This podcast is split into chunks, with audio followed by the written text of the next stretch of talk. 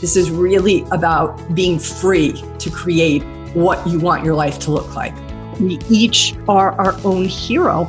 And how do we take the challenges that come our way and see those as the birth process of us becoming heroic? Can you meet that judgment that ultimately will surface with neutrality? This is the Wall Street Coach Podcast with Kim Ann Curtin. Welcome to the Wall Street Coach podcast. This is my first Restream live podcast with the one and only legend, Ricky Analog. Welcome to my podcast. Uh, thanks for having me, Kim Ann. So good to have you here. You were on my podcast with me, you know, I want to say two and a half, three years ago. So this is my first time just getting you solo and very happy you're here. Yeah, it's crazy how time flies like that. It flies. It flies. I think it's it's is it three years that we know each other? Yeah, it's got to be going on that for sure. It's just crazy. We got to meet uh, for the first time in person last year's uh, Traders for Cause event. And are you going to Traders for Cause? So unfortunately, I'm at a wedding in the mid- Midwest that same week. I was really bummed to find out because usually it's in October, and I'm always like, okay, let's go, let's go. And then this year it's in uh, November. So, but I think you're going, right? I am going. That's awesome. I'm yeah. going. But I'm just excited to see you again because we got to share the share the stage before with those panels, and that was just so much fun to be up there with you. It's always such a great event. It really is. It really is. So I want to give you guys the formal bio of this man who is just an extraordinary human being. Uh, never mind an excellent trader. Ricky has been a full time trader with over a decade of experience that trades everything. He trades everything from small caps to blue chips. His main focus is always on risk first and reward second. He fully understands that this is a marathon and not a sprint, which I don't think all traders do pay attention to. He has worked with hundreds of traders and has personally helped many struggling traders find the path to consistency and profitability. He is currently a moderator at TrueTrader.net, a community of like minded traders focusing on exploiting the opening hour of the trading session. He is also a father of three, and he can regularly be found on Twitter at Ricky Analog, reminding traders always to not lose sight of all that you have to be grateful for. And when Ricky and I were talking about the title of this interview, that was what he wanted to really focus on. So let's just start there. What informs the importance of gratitude and how you operate as a trader and just as a man? Well, I mean, right off the top of the head, even what we just said five minutes ago about how time flies, right? Uh, one of the things I've really noticed with having kids is that when you don't take time for gratitude and step back and count your blessings, time seems to go even faster. I feel like when you're grateful, you're more in the moment. You just get to make things seem like they last longer. Obviously, a minute's still 60 seconds, an hour still 60 minutes. Life flies no matter what. It's a really short time that we're given on this earth. You know, people get caught up in the, the minutia. So I think traders are a really great example for this because we are blessed to do something that to most would seem really silly to make a decent living, right? Depending on like what your goals are and stuff, there's really no ceiling. And uh, to an outsider looking in, you're just pushing buttons, right? Yeah. We get caught up in the dumbest stuff where we go, we make everything really big. And then uh, the ability to be grateful and see things for how insignificant they really are mm. allows us to, you know, move on quicker from the struggle, you know, find happiness when sometimes maybe you think you should be down and not having a great day.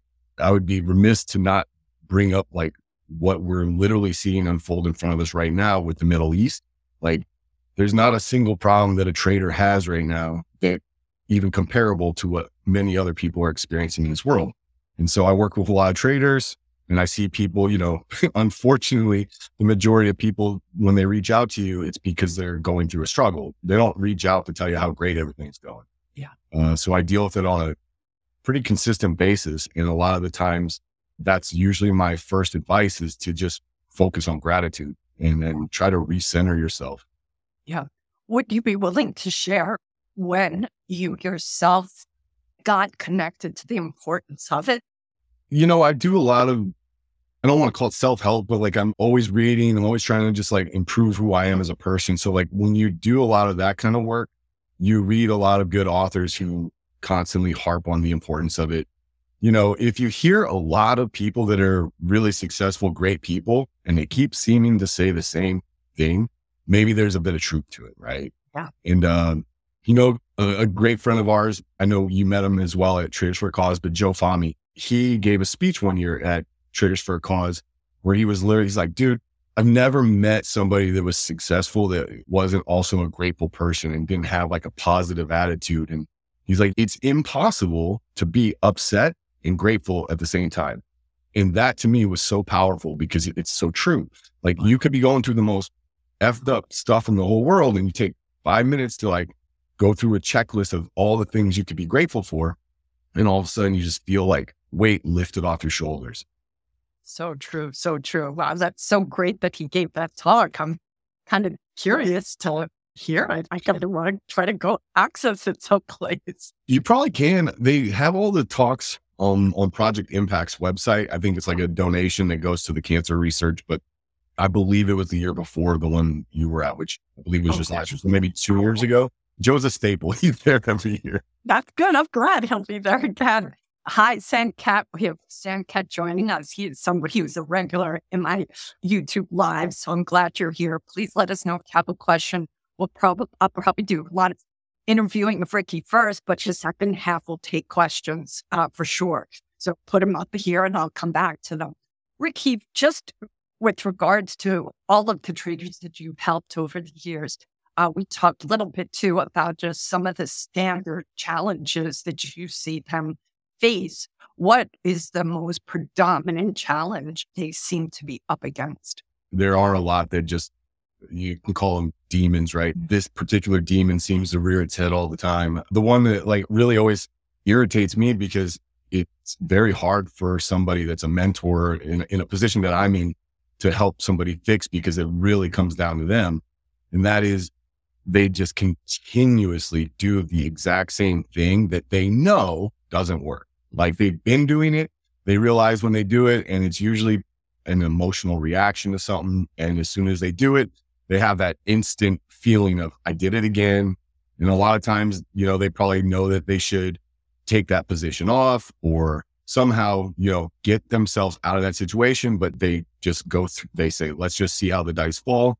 And, you know, there's a reason that doing what they're doing doesn't work, but there's only so many times as a mentor you can say, Hey, look, okay, I notice you keep doing this over and over. Like you need to make it a rule. It needs to be something that you just quit doing it. Some of them like really just can put the effort in and get disciplined. But uh, a lot of them, you know, might go a week, two weeks where they cut it out and then it just, like we said, rears its ugly head again. The stem of that problem is discipline, right? It's like, and this feeling of having to make this one trade work. I see it all the time. Like if you look at how many trades you take over the course of a year, you'd be like stupid to think that any single trade should make or break you. Yet when you get blinders on and you're super focused on the microscopic, that trade seems like life or death and you fight it and you know, you end up taking a loss that was way bigger than you should have. And you know that it was preventable but it came down to discipline. When I work with people, one of the things I'm always trying to impart on them is like discipline starts outside of the, your job. It's your personal habits. It's can you like wake up at the first alarm bell or do you hit snooze? Like, yeah. you know, can you eat consistently healthy or do you freaking swerve off the highway when you see a Taco Bell sign? It's just that simple. And those small, simple steps repeated over and over and over manifest themselves outside into all the other, they bleed over into the rest of your life. Yeah. Do you, do you feel that there should almost be a checklist that a person who's considering being a trader should take?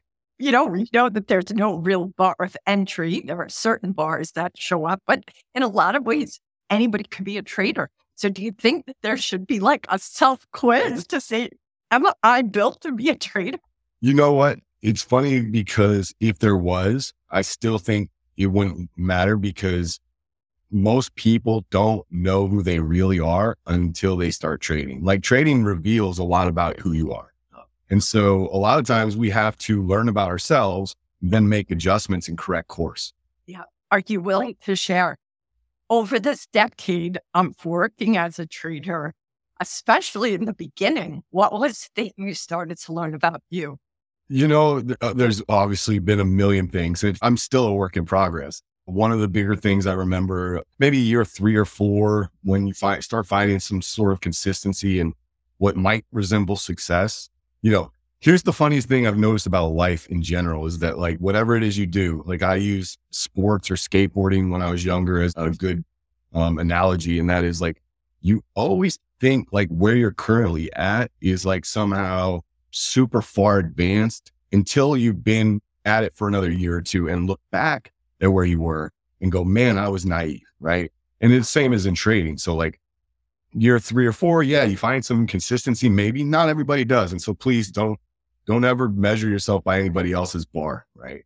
But whether you're in three or four, seven or eight, or whatever it is, and you start to find what you think is consistency and success, always remember and stay humble that like, you know, a few years from now, you could look back at the trader you are today and be mind boggled that you were even thinking such silly thoughts. Right. So I think one of the bigger ones for me was realizing I had a problem with thinking that I was smarter than the market sometimes. I guess what it was stemming from was the outcome of a trade somehow validating or invalidating your self worth, you know, taking really big losses and then somehow letting that snowball into, okay, now I'm depressed and now I'm going to self sabotage by being unhealthy, whether that was like, you know, drinking or uh, not going to the gym or being like, you know what, I was going to have a really healthy dinner tonight, but I feel like shit, we're going to go eat McDonald's. Right. And it all came from the fact that a trade didn't work. When you realize I don't have like a super high win rate, right? Like I'm not right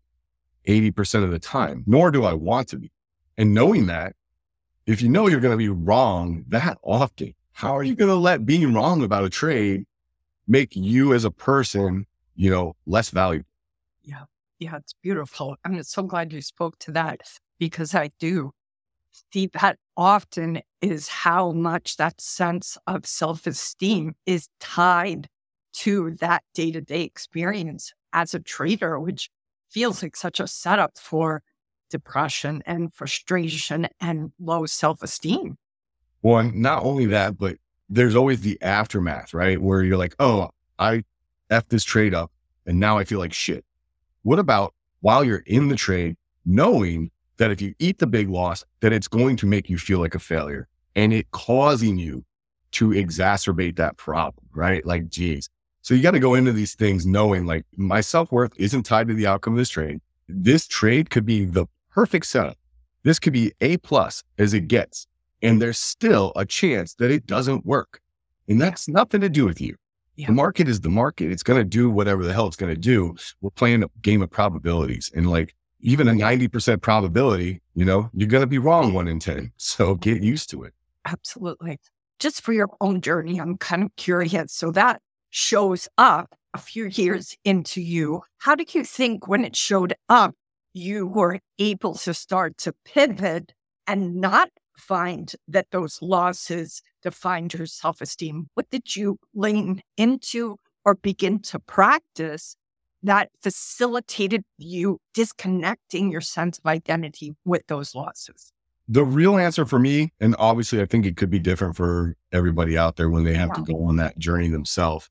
Uh, for me, it was drilling down into data and like systematizing everything because once I did that, I literally knew like I could see that, hey, look, here's a system. I could trade this system and it's going to be wrong, you know, almost six out of 10 times, like 60% of the time it's going to be wrong. But if you stick to it and let your winners go to the targets that they should go to and you cut your losses where you know you should, it's profitable and it's doable. And you just really boil down to the discipline. But the solution that came from it or the strength in doing that was that it removed me from the equation.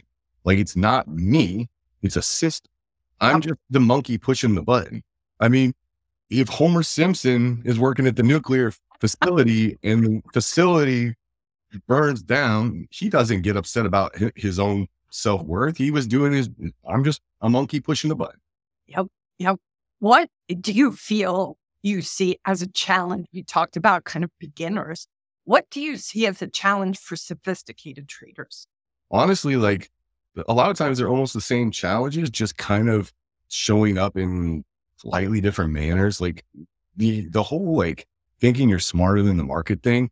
The mm-hmm. more you've traded and the more you learn about like you know, you stumble across every indicator out there, every idea possible. You start listening, like you might be a technical trader and start listening to macro guys. You might be a macro guy start worrying, like, wonder what the day traders are doing, right? And you start seeing, you add to your tool belt you, and you just keep compiling all these different tools. And eventually you're like, the wiser you get, the more you start thinking like, no, I should be able to outsmart the market. And you always remember at the end of the day, like, look, the market can be very, very irrational. And like, I'm trying to pick my spots, choose my battles, and remember, like, just check your ego at the door. And I mean, we do things all the time to like um, combat that, but that is not something that ever goes away.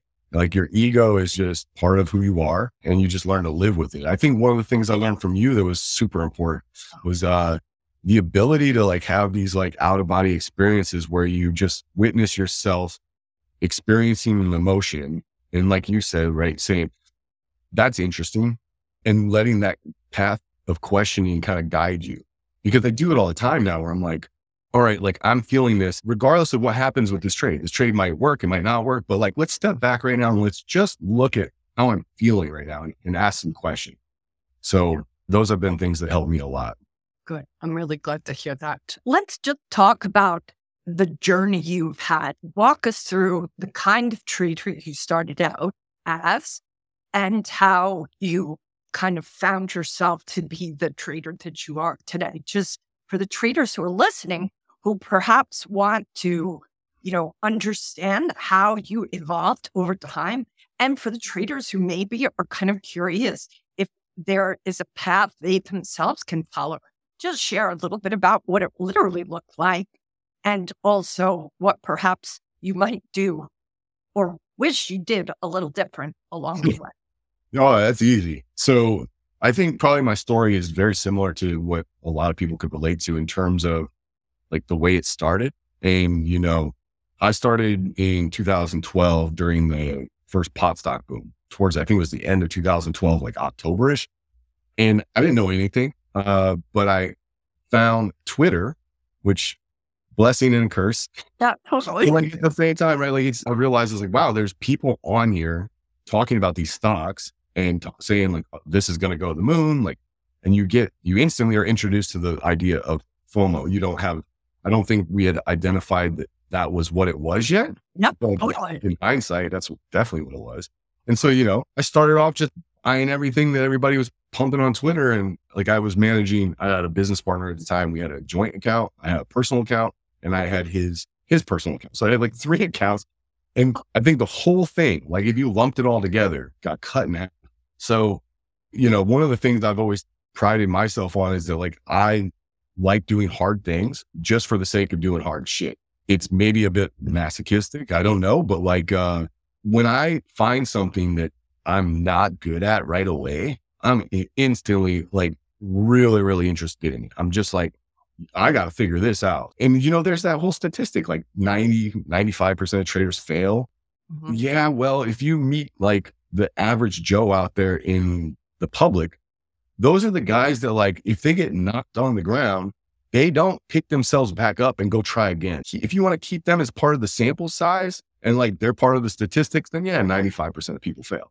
But I would say if you cut them out, that's 60% of people. Right. So if you now you narrow it down to those people, those are the people that are resilient and can get knocked down and dust themselves off. You're looking at a, a much bigger percentage of that sample size that is possibly going to make it in it. It obviously boils down to a lot of other things, but you know, I was part of that sample size where it was like, I don't care. I'm going to figure this out. And, uh, the number one thing I did, well, a few, one was realizing you can't just listen to people on Twitter because that was in fact, had I done the opposite of what they were saying, I would have been rich. So learning to not follow people, to just be like, listen, like I'm going to figure this out on my own.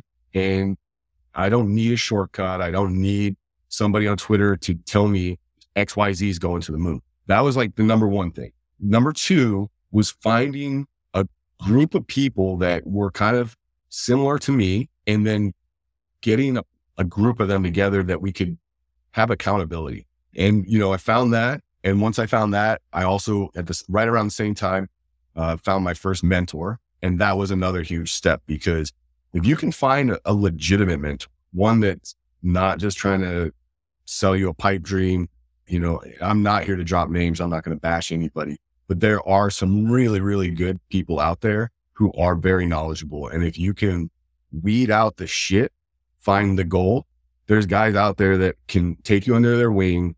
Yeah, it costs money, but guess what? If you let people in for free, you get what you pay for. You're literally just getting all the riffraff, the people that chase the shiny objects. But finding a mentor was like probably the number one thing that was able to turn my trajectory around because you got to find a way to shortcut all the losses. You got to find somebody that is going to teach you how to manage risk. And that's why I'm so adamant about that is it doesn't matter how good of a trader you think you are.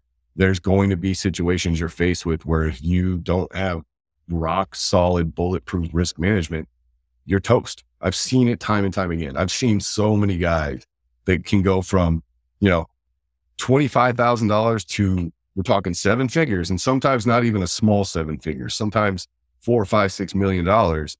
And within the next fiscal year, they're looking for a job. They're literally like they've blown it all up and it's disgusting almost because it's you're like, I don't ever want to know what it feels like to lose that amount of money. And the only way that you can guarantee to not have that kind of horrific blow up is to have that kind of risk management. And those that you did witness this happen to, do you attribute it to just their lack of risk management? That and their lack of ability to do the hard thing when it counted. It's tough because it's one of those things that I guess maybe I'm lucky. For me, I'm always just like, well, I have a family and like, you know, blowing up my account, I don't have that option. Like if I draw down a certain amount and I'm looking at it going, you know, and eh, this happens to people, they'll look at a loss that's so big that eventually they go, you know what, screw it. Like it's so big. I mean, mm-hmm. there's no coming back from this. So I might as well. And that is like the most dangerous thought you can have. So, but I'm not allowed to have that because look, I have people that literally count on me to, you know, be a risk manager first. Yes. And then, you know, again, it's, and uh, maybe that prevents me from, you know, having these gigantic outlier days that you see some people on Twitter posting, right? Like I've seen people have seven figure days. Like in one day, they're making seven figs. Yeah. I'm not out here trying to act like I've had that. But at the same time, I'm also not blowing up because I'm making my base hits. I'm responsible and accountable to my family. Yep, totally. Do you feel that those were traders who had been in the game? Do you recall, were they in the game long enough to have known better? Uh, some, yeah.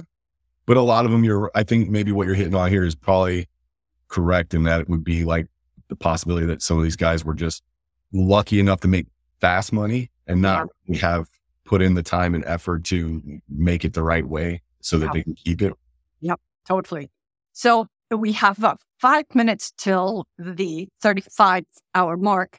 But part of what I'm realizing, Ricky, is that because I put this uh, Twitter space out on Twitter space, I don't know that people will know to come into this live. So it could be that just to make sure we don't alienate those seven. But if just we had 22 signed up yesterday, but I put the wrong time, and now we have seven. So it could be just to in the interest of honoring that, maybe I just can't post a Twitter space thing anymore. I have to just, this is a restream thing going forward.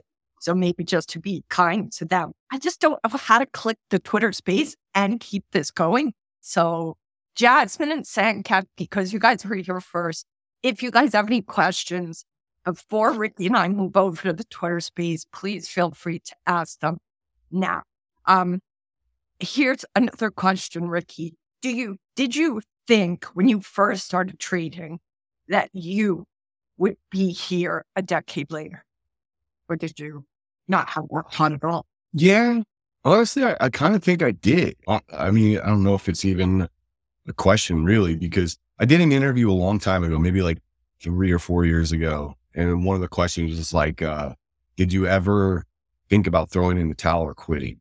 The answer I had to that made a, a, a good friend of mine now who I didn't really know at the time, but he reached out to me. He's like, Ricky, when I heard that, he's like, that like spoke to me because like, dude, that's how you know that this is something that you're going to be around for. And I told him, I said, of course I have these moments where I like have doubts and stuff and maybe even like want to cry or scream, but it only lasts a moment, like maybe minutes.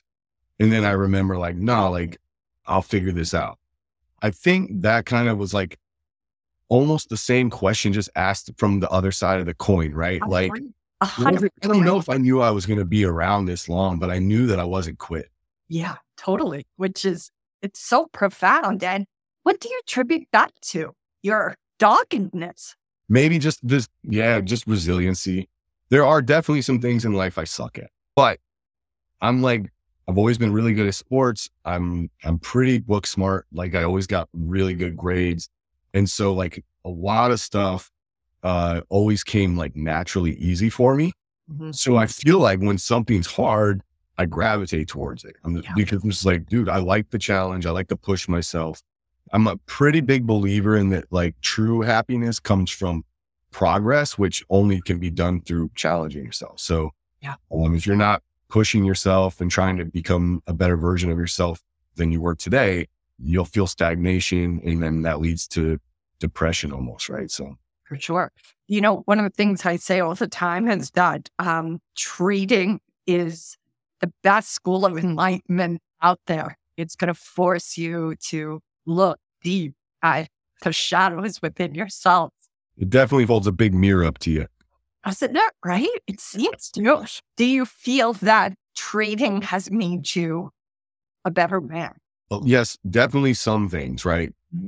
At, granted, at the same time, I've been on this journey. Many other things happen in life, right? Like I got married, I have kids, and like I would think that, you know, trading definitely helped guide me in the right direction in certain aspects of my life, but definitely having kids and being married and all these things not only had very profound effect on my life, but also had a really profound effect on my trading. So, I mean, honestly, like I went through a phase where I, am out on the East Coast now, but I was on the West Coast, and uh, my kids would wake up at six thirty in the morning for uh, school, and they they're young, so they're losing their mind, going loud and getting crazy, and I'm the bell literally just rang, and I'm trying to trade and focus, and I'm I've got a kid tugging on my arm, and my wife's like got one kid, and I'm like ah!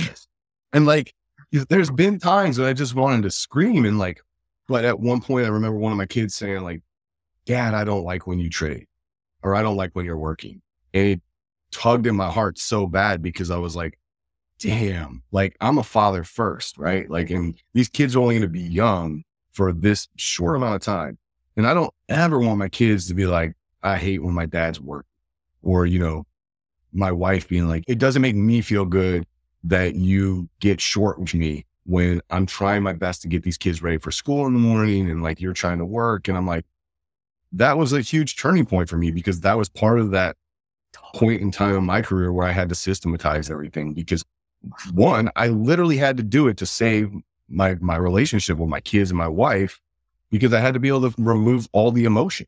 And the only way to remove the emotion as much as possible because you can't get rid of all of it. But the only way to remove as much as possible was to legitimately systemize everything as much as I possibly could. Wow. Amazing. That's amazing. All right. So we have a couple of questions here, but guys, are going to have to go over to Twitter space. I suspect to just be true to me putting it up and out there. But a couple of questions. Well, Lloyd, I'm so glad you're here. He's uh, listening to the stream while he's driving. So, Lloyd, please go over to Twitter Space now. Hervey Trade says, Do you share your daily profits and losses with your wife? There are times where knowing what I need her loss has an effect on my relationship. I don't. Um, I used to. And like, I realized that one, if you're in our business, then we can all talk about things and it makes sense to us. But people that aren't, sometimes it just seems silly to them. And uh, what was funny was like, it used to be like a daily thing. And then I was like, you know what? There's really no point in telling her what I made unless it was like an outlier day. And then that was even worse because it was like, shit. One, if it was a big day, it was like, oh, like, so we should go spend a shit ton of money now. Like, Right. I mean, if it was really bad, I was like, she's gonna like, maybe he shouldn't be working. So honestly, it's come to the point now where if she asks, I'm always transparent. Like I'll, you Yeah. know, and what's funny is I don't ever post P&L stuff on Twitter. Like to me, it's kind of, Yeah. honestly, it's no one else's business. And one of the things my mentor always told me is like, listen, the only people that really freaking matter in your life are your wife and your kids and maybe your immediate family. And, you know, you want to share your P&L, share it with them, but there's no reason to share it outside of that. And uh, I've always found that to be pretty good advice for me personally because you get caught. Like I see people that start posting P and L and it becomes an ego, and I'm not Right. in this to have an ego. I'm in fact, I want to do everything in my power to stay away from anything that's an activity that's going to trigger my ego.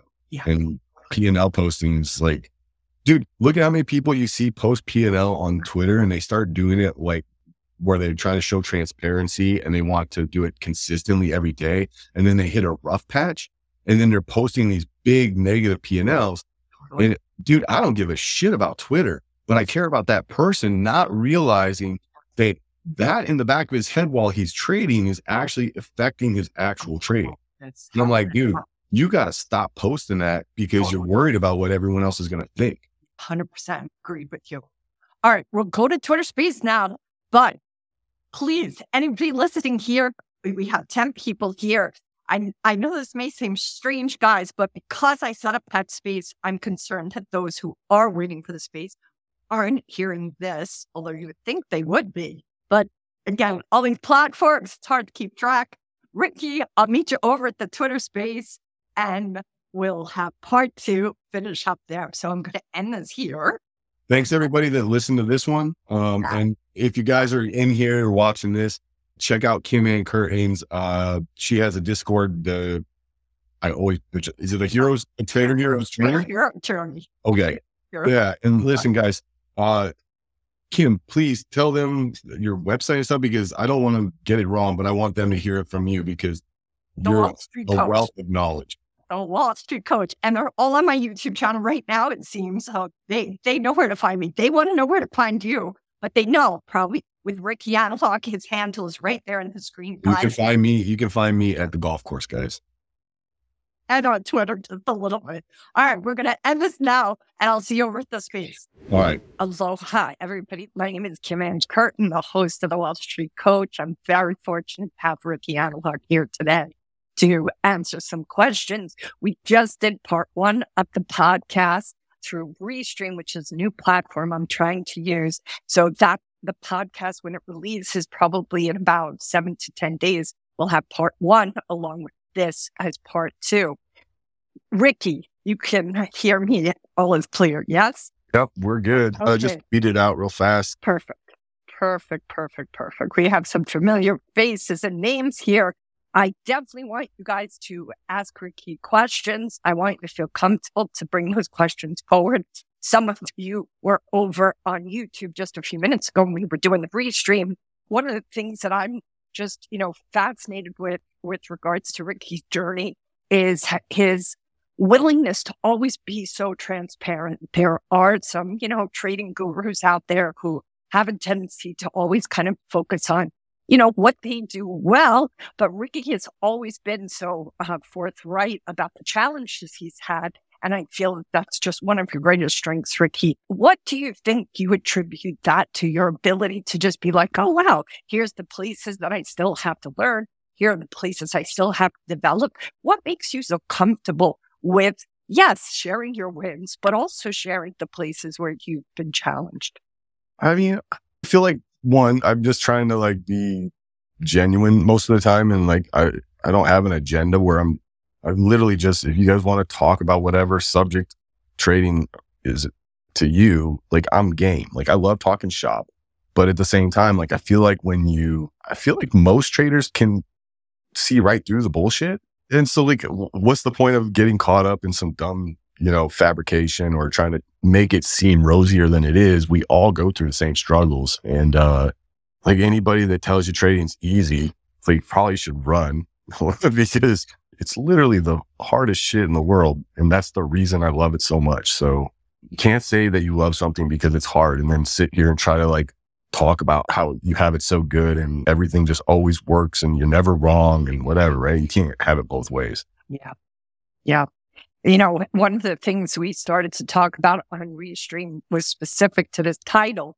Ricky and I, uh, you know, I ran some titles past him before I put the space up. And he really was adamant that he wanted this conversation to focus on the importance of gratitude. I know we've already spoken a little bit about it, but I think it's such a big topic. Let's just revisit, you know, this what attitude of gratitude looks like for you in your day to day. Just give me a sense of how you practice gratitude, especially on the days where perhaps, you know, you're not really feeling that much gratitude because you're frustrated or uh, depressed or demoralized in some way. How do you practice it as a trader? Personally, it starts with having a life outside of trading because I don't know if like you can separate how grateful you feel from your day to day if all you really are is a trader and that's it. Like you have to have passions, you have to have hobbies and, and things you enjoy doing outside of the market so that you can kind of uh, remember that you trade for a reason, right? Like you don't live to trade, you trade to live. You know, it, it's so powerful to hear you say that. And it's, and of all the people like that, I would say do so self identify as a trader, it would be you. And yet I often hear you talk, uh, just advocating about, you know, the importance of your physical health, like you're frequently in the gym, you're frequently out on the golf course, you're frequently talking about how you're spending time with your kids and your wife. So how do you balance it all? Let's just talk about that balance. Trading asks so much of every trader. How do you give that and keep this life and these responsibilities to your family afloat? You know, the, the answer I want to give is probably not going to help anybody because the truth is that like I think in the earlier years there was a lot of sacrifice where it was really long hours and like, you know, spending really crazy amounts of time trying to figure out this edge that I was looking for. And when I finally got it, finally had found stuff that was working and consistency and some semblance of success, then I realized it was like, well, wait a second. You thought like when you get this, that that was going to bring happiness. if you don't have outside things going on in your life, you'll find that there's still a huge void. So like the, the truth is like, if you're starting out, there is going to be sacrifice. I think that's true in any endeavor if you want to be great at it. Like if you want to start a business, like an entrepreneur, you want to like own your own business and you're starting from scratch.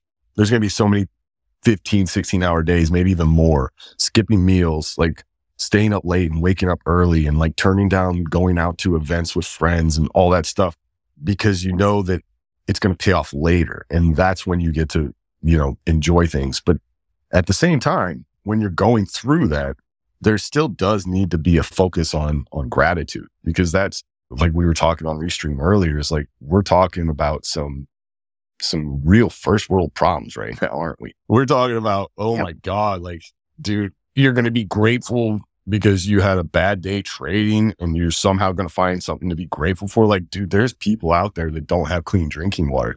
There's people out there that literally are hearing bombs dropped outside of their where they live at this very moment. Yeah. So like yep. it comes down to like perspective and zooming out and remembering like there's people with much bigger problems than ours. And like, you know, there's people I've seen like they had much less of a head start than many of us in fact, I see Cruz on here. I, I know many other traders that literally like have amazing stories about how they overcame the craziest amounts of adversity and they made it. So like when you hear a story like that and uh, you know that they were able to pull it out and make it and are now successful in this, then you start to realize that like a lot of things that we trivialize and make into much bigger problems than they are are tiny, minuscule problems. I almost wonder if a person has endured great hardship if they have perhaps a more likely path of success as a trader. It's like if you've been to hell and back and you've survived it in your life, maybe you're built to trade. Well, I think struggle is what helps build resilience. Like if you constantly have been beaten yeah. to the ground and then, you know, pick yourself up time and time again, and then you show up to the market, you learn about this thing called the stock market and you show up and it beats you to the ground. You're just like, I'm used to this shit, right? Like what? It's just another right. day. But like, if you're like born with a silver spoon and like show up and everything's been handed to you on a silver platter, you're in for a rude awakening because like the market doesn't give a shit about your background. Yeah. You know, I, I have this assessment, Ricky, which is, you know, really quite unusual. And in this assessment, one of the things that gets measured is work ethic. And there was someone who was being considered for a position, but the work ethic was not really scoring significantly. And they learned way later that this person had lived off of an inheritance until like his 24th birthday. And so that work ethic, like it sort of just didn't get baked into the recipe of him. And it just part of what I see again and again in traders is that incredible work ethic. So just talk a little bit about, you know, what might be some questions a trader really has to ask themselves. And even traders who are perhaps as a beginner, they're needing to level up. What are the questions they have perhaps to ask themselves to see, can I really give that work ethic to this? So for me personally, work ethic was something that I've always had, like since I was really young. Like I worked, I was raised where if you're not five minutes early, you're late. And honestly, I, I don't remember who the hell taught me that because I don't think it was my mom or my dad. I don't know. My advice, if you don't have it and you're already in your 20s or something, you're not going to get it as easily as somebody that just, you know, has already put in like through your teen years working a shitty job, like whatever it be, whether it's McDonald's or, you know, I mean, name any job a teenager has. They're usually like the shittiest jobs and you have to learn how to just embrace the suck if you're in your 20s or 30s and you find that you don't have the work ethic and you want to improve on it, the one key piece of advice I can give anybody is start learning how to go to the gym because the mm. gym is where wow. it's forged. It's literally like we go yeah. there on to beat ourselves up purposefully. Like we're like, listen, I'm going to yeah. go do something really effing hard. And when you're done, you get to feel proud about it. It's also one of the greatest things because it's not, you don't get overnight results. It's literally, it takes mm-hmm. forever. And you just have to feel proud that you're putting in the work, not, you don't get the results right away. And so that's very like trading, right? It takes a lot of hard work over a long period of time. And you might not see results for a while, but you're just proud of yourself for doing the work itself. Yeah. And then I do feel there is a sense of accomplishment coming out of that gym, knowing you could have easily talked yourself out of it. that even if you don't see the results on your body right away, you have that like internal sense of, I did something today that I easily could have avoided. Yeah. And I mean, you can talk about the chemical transformation that happens with all the yep. things released and how it affects your mind state and all this. But like, honestly, you'll hear I'm no different, right? So I have a little voice in my head and from time to time he says really stupid shit. But like one time we were in the gym and I was doing some really tough ab workout where I heard the little voice in my head. I was like on set number or on, uh, yeah, set number two of this four set lift. And the little voice, the little voice goes, maybe we just do three sets today. And when I heard him, I go, Oh, way to go, asshole. Now you're doing six sets. And that when you do that enough times, the little voice learns how to pipe down. And it just over time, you know, you get them to shut up a little more. It's sick and twisted, but it's the truth. Like I literally do that. If I hear him say something like that, I know that it's like, it reminds me of a, was it Happy Gilmore where she's like, my hands hurt. Can I go to bed? And you're like, well, now your back's going to hurt because you just pulled landscaping. Like, that's my fantastic. That's the best. That's the best way to give the middle finger to that inner grunt. Yeah. I really love that, Ricky. It's fantastic. All right, guys, please Make sure you're following Ricky here on Twitter. Make sure that you are following me on Twitter. And also, please put your hand up if you want to ask Ricky a question. Ricky and I got to meet three years ago through True Trader. That was the first uh, way we got introduced. And I've just been impressed with you since day one with how honest you are and you just shoot straight from the hip all the time. I appreciate your sense of humor. I also appreciate how you don't take things too seriously. So you're just an incredibly generous soul to so many traders. And I'm just curious, like, do you enjoy that sense of mentoring other traders as much as you enjoy trading? Yeah, honestly, it's a strange thing because like um I feel through helping other traders that it really just helps solidify what I do more. So like a lot of times when I'm giving people advice, I'm hearing myself say it and it's reiterating it for myself because like I said, you don't wake up one day and everything just clicks and you just have it easy, right? Like a lot of traders think that. They see somebody that's, you know, got huge amount of wealth accumulated and they've been trading for a long amount of time. And this is the person that they look up to and they aspire to be. And they, they put this person on this pedestal where they go, that guy has figured it out and it's easy for him now. And I'm here to tell you guys, I personally know for a fact for myself. And I also know through my mentors who are more successful than I am. And they'll tell you the same thing is that that never comes. That day never comes. You don't just wake up and everything is just easy and it, it all just clicks. Now things get easier, right? Because why? Because we stop making the same stupid mistakes. Once you start cutting out all the dumb BS, yes, things get a little easier, but it's still a never ending challenge, right? So helps keep okay. me like humble and on the straight path. Not, you know, it's hard to tell somebody not to do something and you're over here doing the same stupid thing, right? So I got to like practice what I preach a lot. Yeah, that makes total sense. And, you know, your guys will hear in the full episode Ricky's bio, but he's been a full time trader for over a decade.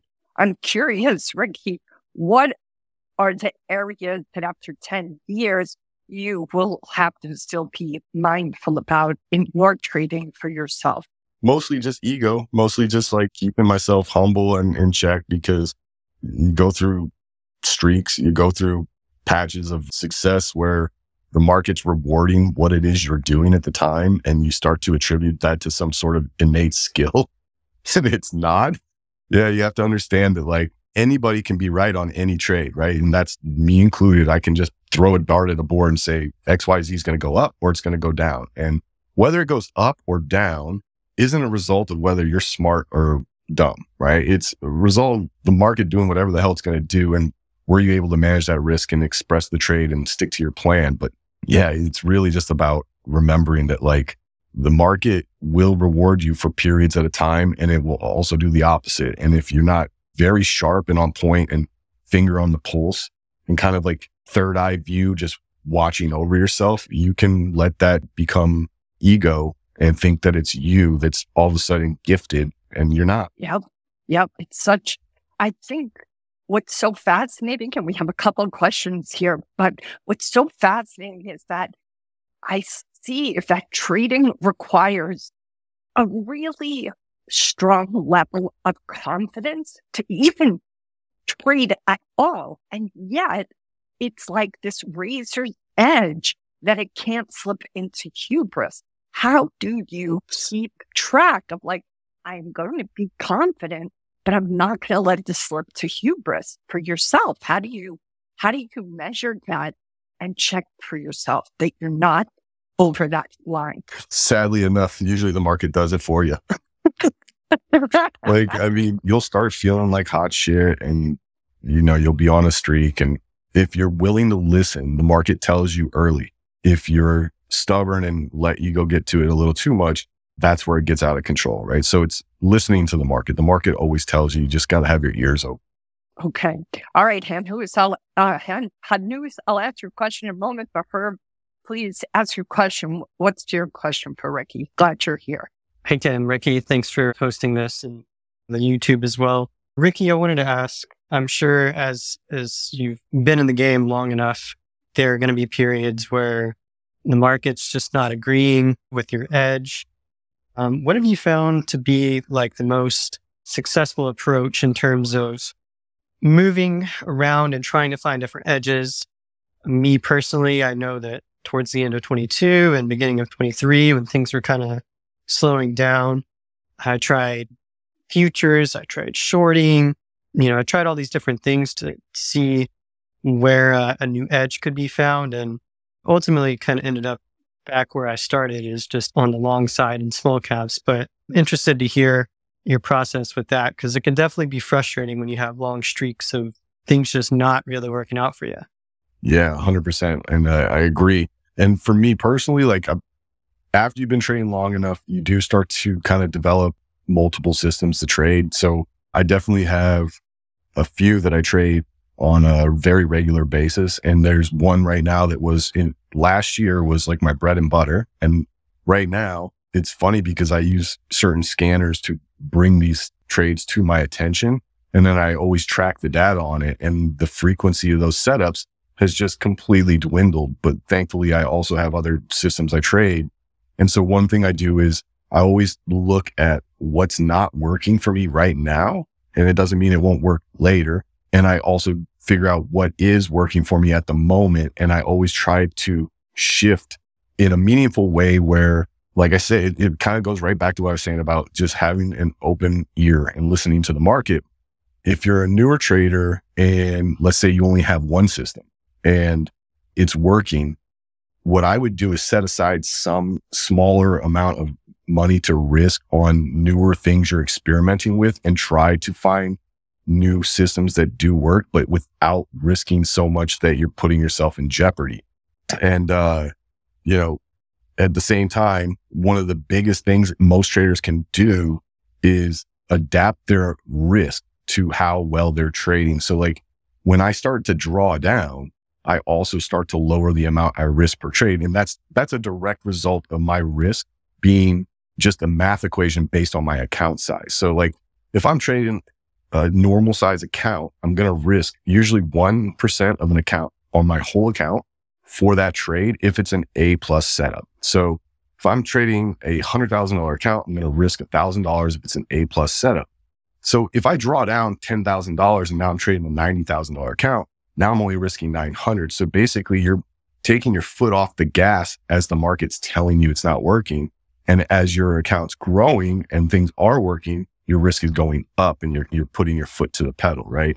Now that can be a bit tricky too, because you always have to keep in mind that your, your goal is to be paying yourself too and wiring out. So usually I only wire out half of the gains every two weeks. That way the account can still grow and I can still increase risk and still do it responsibly. And again, that some people aren't at that point yet, right? Where they're still just trying to find consistency and not blow up an account, right? And when you get to a level where it is a career and you're trading to put food on your table, it's listening to the market and allowing the way you're performing to dictate how much risk you're taking. Perfect. Does that answer your question?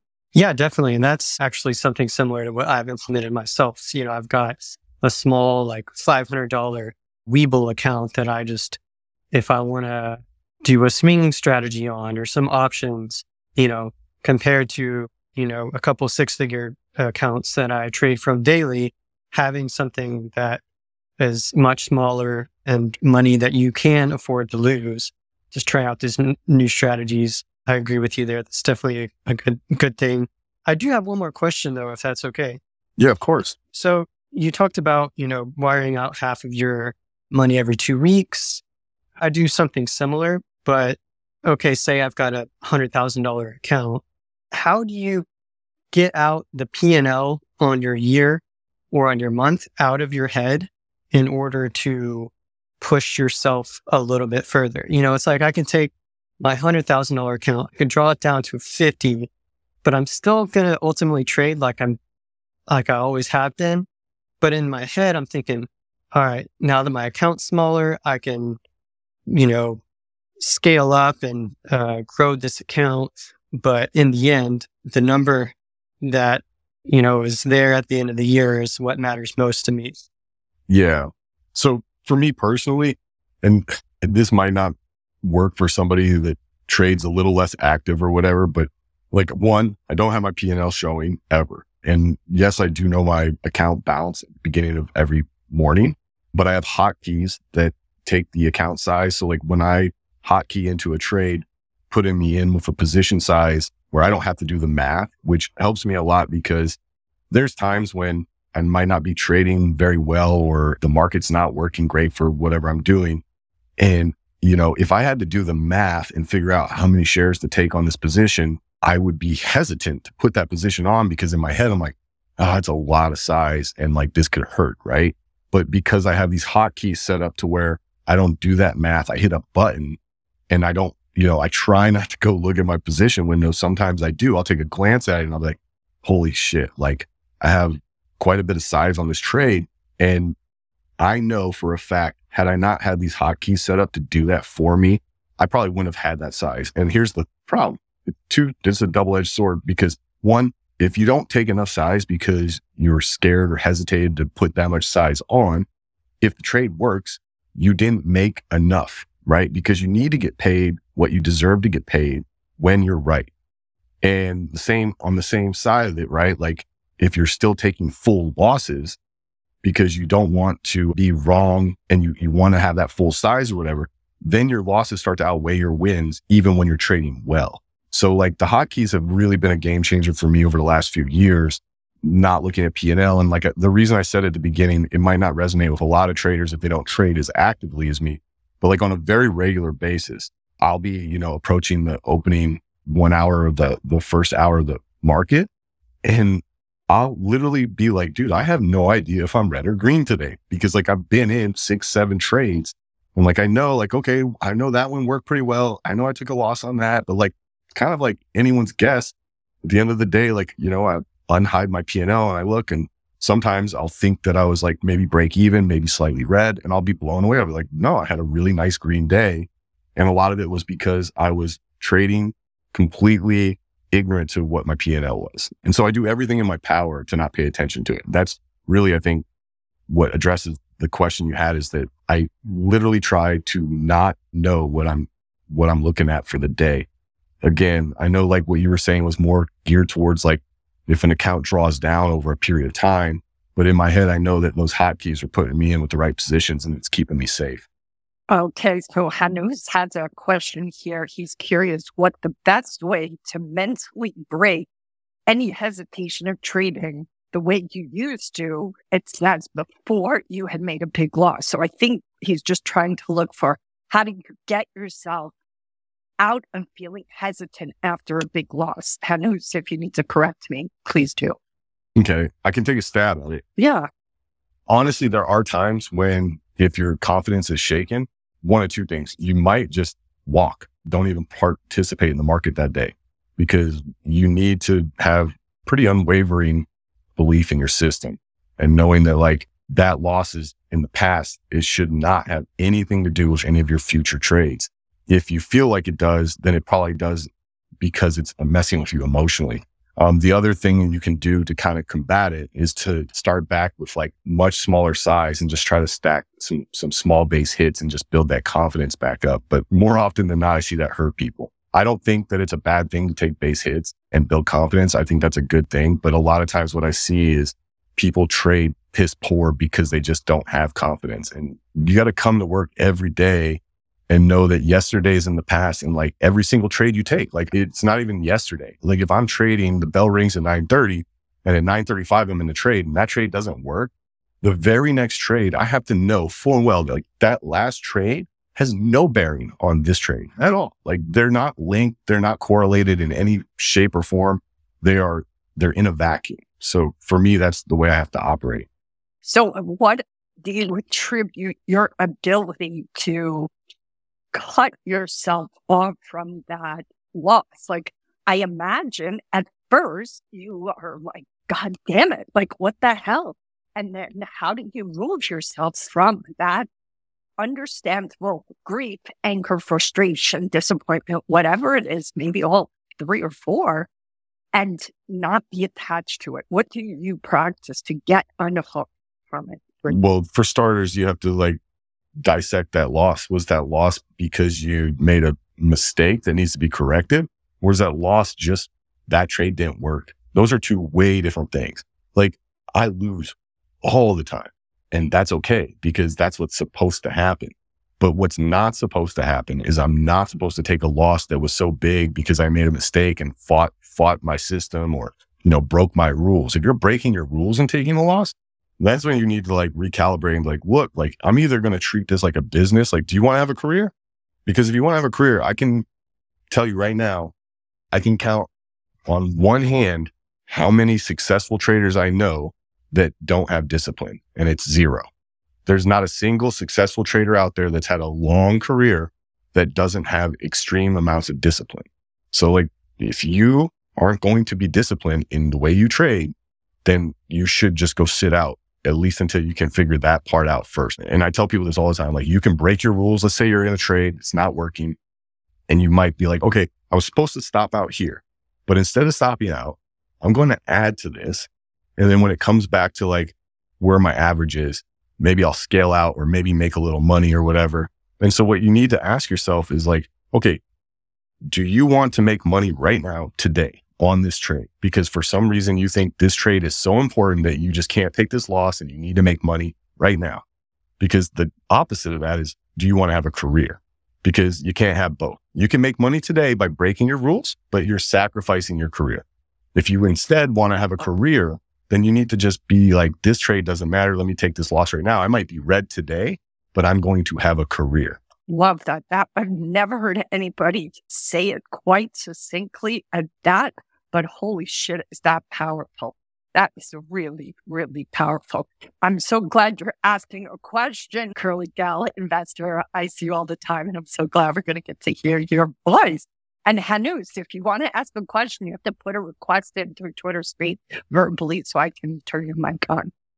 How are you, Curly Girl? What's your question for Ricky? Good to have you here. Thanks for all the love and support. Thank you very much, Kim. It's very nice to greet you here. A pleasure to greet you. And thank you both for having this space. Uh, hello, Ricky. I wanted to ask, um, as you mentioned, I was hearing the live stream that you guys had were holding prior to this. And you mentioned about having utilized mentors in the past and whatnot.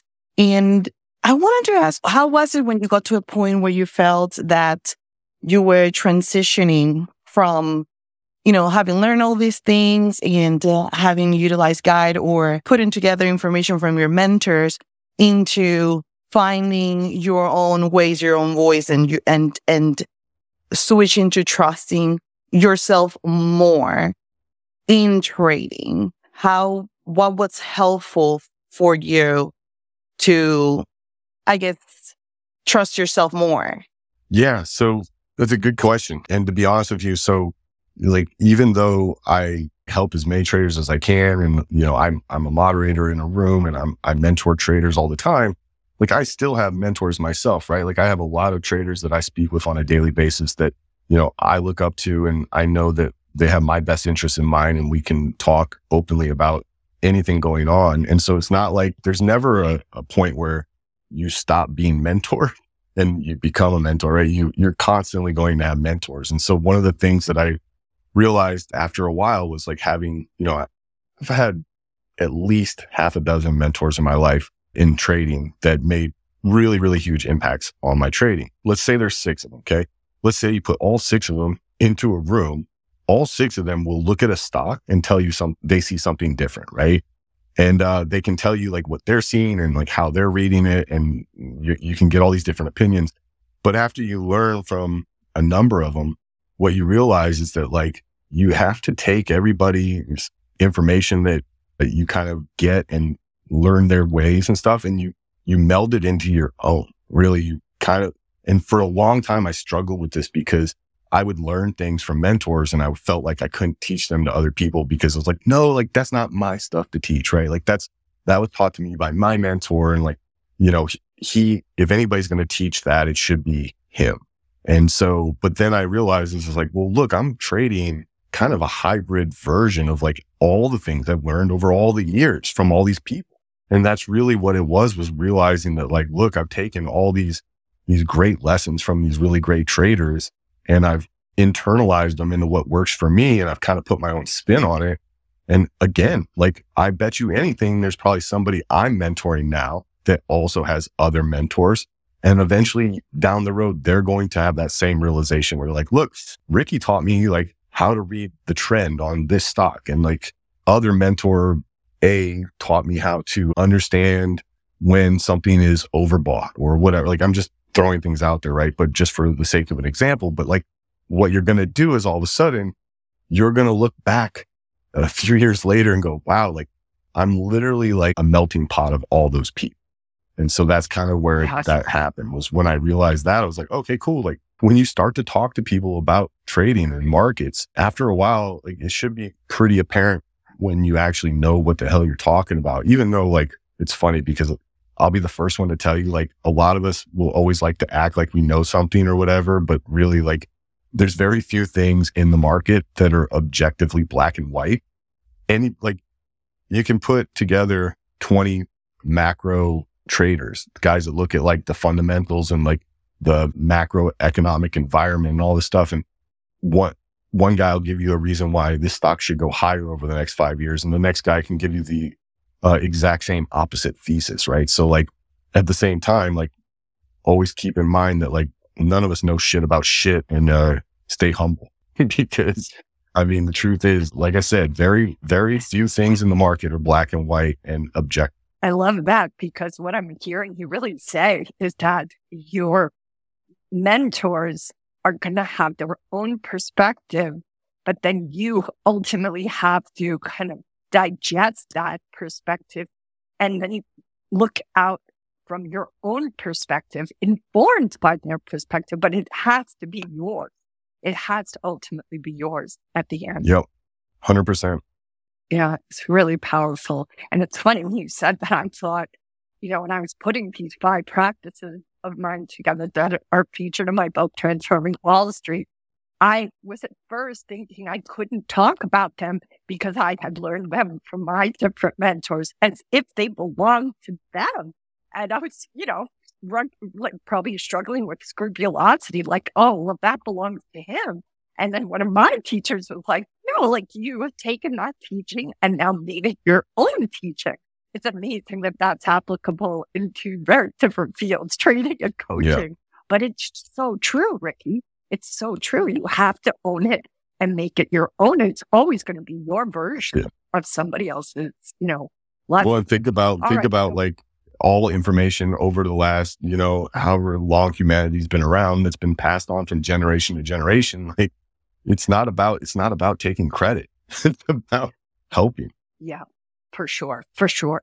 So again, anybody have any questions? I think Hanus, you wanted to ask questions, but you have to put the request up so I can get you in the room to ask a question. But if anybody else has questions, please put it in here. Benito, I'm glad you're here. Shane, Tom, I see a lot of friendly faces, Cole, Jasmine, of course, and Curly Girl. So, and Kyle, how are you, Kyle? So please put your question forward before we close this up. Oh, Benito has a question. Let's add him as a speaker. Benito, the mic is yours. What's your question for Ricky? Glad to have you here, Benito. Curly Gal mentioned, which is asking about like how to trust yourself. And on a personal level, I, I've been struggling with that too. I'm one of the mods over in the room with Ricky, and I'm a much newer trader than Ricky is. And I, I was reflecting internally how I'm surrounded by all of these great traders. And it didn't dawn on me until this year that I never really gave myself permission to be right on my own accord. I was always looking to sort of outsource the rightness to the other pros who were clearly better than I was, you know, and more, you know, mature and all these things. And, and I think Curly really touched on a super important mental hurdle as a trader who's trying to figure out is trust yourself, you know, and, and give yourself permission to do it. I'm working on it. Uh, I love that question. So I'm really more of a comment, but if you're newer, I think that's a really important thing to focus on. Yeah, yeah I agree. Like I actually remember seeing you tell Jimbo that in the room and like it struck with him. And I was like, it is so key. It is so key because you have to take full ownership. And like, here's the thing when you're finding a mentor, guys, one thing you should not be looking for is to copy their trades. Like I see that like in, in our room, like I see it all the time where like we're calling, like I'm live streaming, you know, four days out of the week, calling trades live. Here we go. And I know when I'm saying these trades, I'm like, man, I don't want people to copy these trades. I want people to see the trades the way we're seeing them and ask the right questions. Like, does this trade fit my plan? Do I see an edge here? Does this, is this even something that I should be trading? But like, you have to take full ownership, full stop. Like you have to be at peace with when it works. I don't ever want somebody to like, Ricky, thank you for that trade. Fuck that. No, you took that trade. You hit that button. And when it doesn't work, you can't be hitting me up like, Ricky, your idea sucked. Guess what? I took a loss too. Like I take losses all the time. Like, did they like, do that? Did traders come back and say, I do what you suggested? They literally, dude, I get, I get high fives when trades work. And oh. I'm like, dude, don't high five me. You took the trade, right? Like, because if you're high fiving me when it works, it also means that you're sort of like low, low fiving me when it ain't working. what do they call it? The what? The what salute? yeah. The middle finger salute. Yeah. Oh well, shit. Ownership is a thing. Ownership of outcomes is something that is powerful because it gives you what Benito was talking about, like giving yourself the green light to like fucking take your credit and, and be proud of it. And also knowing like, dude, if, if you're just following a trade, you don't even have a clue how to size. Like, how are you going to size if you don't know where you're wrong? How are you going to size if you don't know where you're right? Like, you got to take full ownership because the second you start doing that, you take back all the power. I don't think that's just for trading. I think that's just in life. Like, people are really, really slow to take accountability and responsibility for like outcomes in their life. Like, you can always point your finger at, uh, dude, I swear to God, I think Rocky might have been the best series of movies ever because like more quotes came from Rocky that I resonate with than any other movie. But like, dude, like the whole, like, you got to be able to take the hits and not point your finger at him and her and say, you ain't where you want to be because of them. That's not the fucking way the world works. Like, yeah, it's a hundred percent responsibility. 100% responsibility is the most empowering place you can ever come from. That's in my experience. That's why it's practice one in my five practices because that was my whole life changed, Ricky, once I learned how to do that.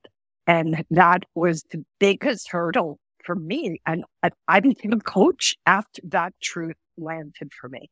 And it was so incredibly hard to swallow until I swallowed it and then it became the easiest swallow of my life. It changed everything. I'm going to take that audio snippet. Anything but you want to say, I'm going to probably wrap this up with him. Guys, yeah. if any of us, like if you see me or Kim DM you on Twitter and ask you guys or on Instagram and ask you guys if you want us to manage your money for you, please realize that's a scam. We don't do that. Crypto, if you want to find me, the latest one. Watch the fake accounts, guys. Yeah. But like, honestly, thank you, Kim, so much for what you do for the community. Like, straight up, like, we found you from, I can't remember. I listened to a podcast or something That's with you sure. and somebody else. And I was like, I talked to Adriana when I heard that. I was like, look, she's from Hawaii and I used to live there. And I was like, so I was like, let's bring her over to True Trader and see if she can work with the, the room. Mm. And when you did, you came over and you did like a eight part series and you worked with traders and like some of the stuff that you did that was three years ago or something, right? And yeah. some of those things we still like link those videos every time somebody's wow. struggling with something. Like you need to go watch this. You need to go watch that. Like you need to like because you got to do the work.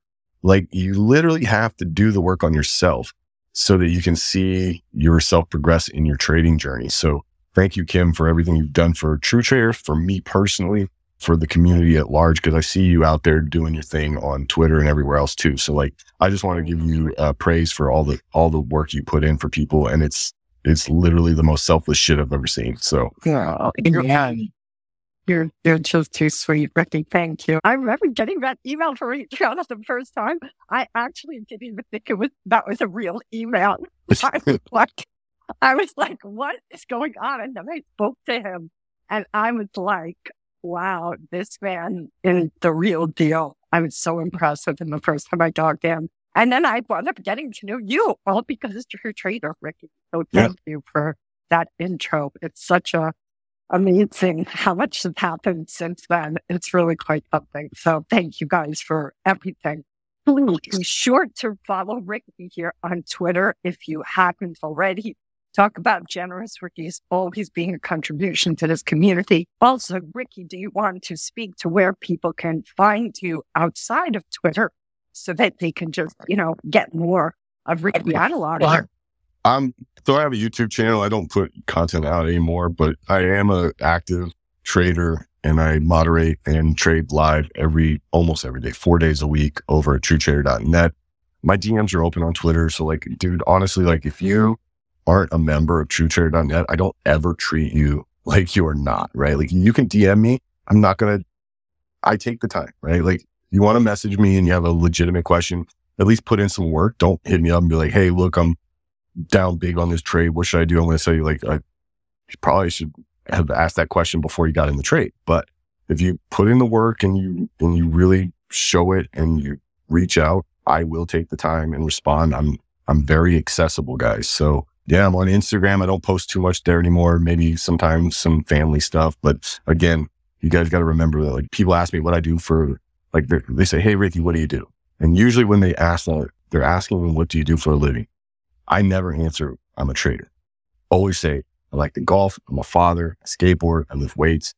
Like traders so far down the list, guys. Gratitude is the attitude. That's just the way you guys got to live your life. Beautiful. Beautiful. Well said. You're just uh, old soul, Ricky, and I'm honored to know you and really just so happy that we got to meet and thank you for watching that podcast so many boots to go. ago, man. you know, we were meant to know each other and you're just such a rich contribution to my life. So thank you for your friendship, Ricky, really, and all that you give to this community.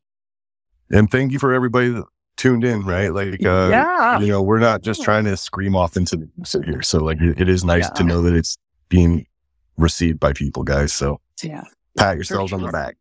That's right. You're all after hours trying to become better traders. So kudos to each of you. All right, I'm actually going into a YouTube live now, Ricky. So I might, um, I might hop over there. We'll see. Good. I'm so glad. I'm so glad. Please, do. please do. All right, All right. hop for now. And who we go. Glad he was here. Thanks for listening, guys. I'll release this in about a week. Peace out, everybody. This has been the Wall Street Coach Podcast with Kim Ann Curtin. You can find out more about her and her team online at thewallstreetcoach.com. If you've enjoyed this podcast, please consider leaving a five star review on iTunes. Thank you for listening.